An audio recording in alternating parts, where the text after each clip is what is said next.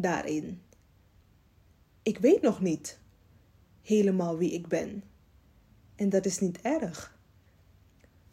Want ik denk dat niemand precies weet wie ze echt zijn en hoe ze in elke situatie zullen handelen. Want niet elke situatie is op jouw pad gekomen. Niet elke situatie heb je ervaring mee.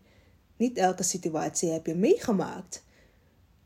Dus ik vind het wel altijd zo apart als mensen zeggen: Ik weet 100% wie ik ben.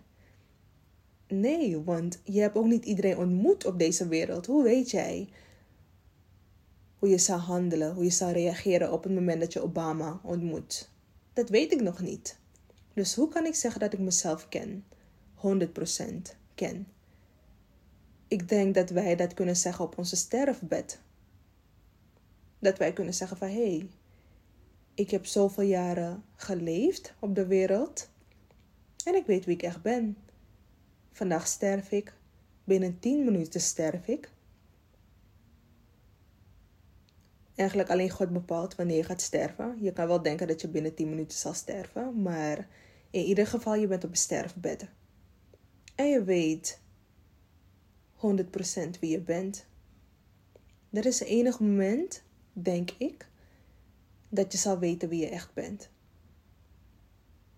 En daar wil ik deze podcast mee afsluiten. Ik wil deze podcast afsluiten met sta open voor nieuwe mogelijkheden. Sta open voor nieuwe ervaringen.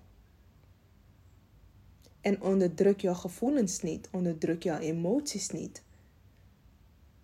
Door open te staan voor nieuwe ideeën, nieuwe wegen, leer je jezelf alleen maar beter kennen.